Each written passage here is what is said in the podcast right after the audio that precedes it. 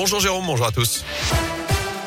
Et on débute avec vos conditions de circulation. Ça s'arrange tout doucement autour de Lyon. Toujours pas mal de difficultés à vous signaler aux deux entrées du tunnel sous Fourvière notamment. Des difficultés également à la jonction entre la 46 et la 42 à hauteur du nœud des îles en direction de Lyon. Un ralentissement également sur la 46 sud dans le secteur de Mions en direction de Paris. Et puis sur le périph Laurent Bonnevet à hauteur de Saint-Fond. Sur le boulevard urbain sud également à la jonction avec la 7. À la une ce lundi, les masques tombent à l'école alors que les vacances se terminent ce matin pour les enfants de la zone B. C'est un nouveau protocole sanitaire qui entre en vigueur en primaire. Chez nous, ce sera lundi prochain avec la fin notamment du port du masque en extérieur, la fin également des attestations sur l'honneur pour les parents.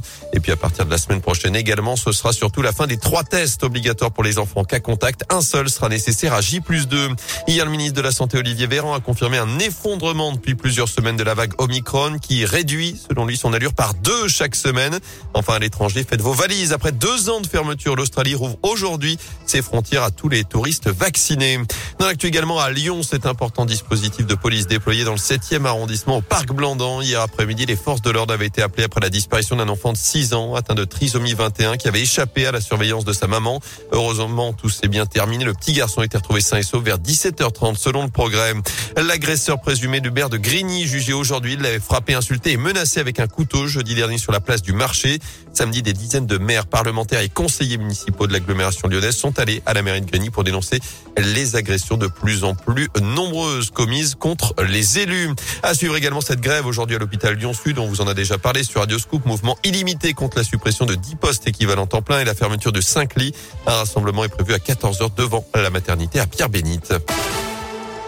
En basket, la très belle opération de l'Asvel hier. Les Villeurbanais ont battu la Gielbourg 68-62 sur le parquet d'Equinox. Huitième victoire d'affilée en championnat, ce qui permet de rejoindre Boulogne-le-Valois battu au Portel en tête du classement. Les Villeurbanais qui ont su se montrer sérieux. Écoutez leur coach TJ Parker. On sait que c'est pas facile à chaque fois qu'on vient jouer à Bourg. C'est jamais des, euh, des matchs à écart. Hein. C'est toujours des matchs, des matchs serrés.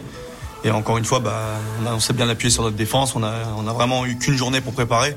Et les mecs ont été sérieux sur tous les plays qu'on a vus. C'est ce qu'on voulait voir. C'est un peu aussi même un match comme euh, Vichy-Clermont où tu à plus 18. Il faut qu'on sache vraiment continuer, appuyer et mettre l'équipe la tête sous l'eau. Sinon, après, on, se met dans le dur. Ils reviennent.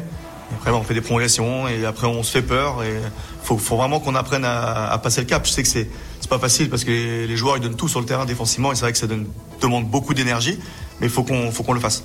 LSB qui rejoue jeudi face à l'Alba Berlin, l'Astrobal en Euroleague. En foot, l'OL reste à distance. Les Lyonnais 8e de Ligue 1 à 4 points du 4e, à 7 points du podium après le nul à Lens samedi après-midi.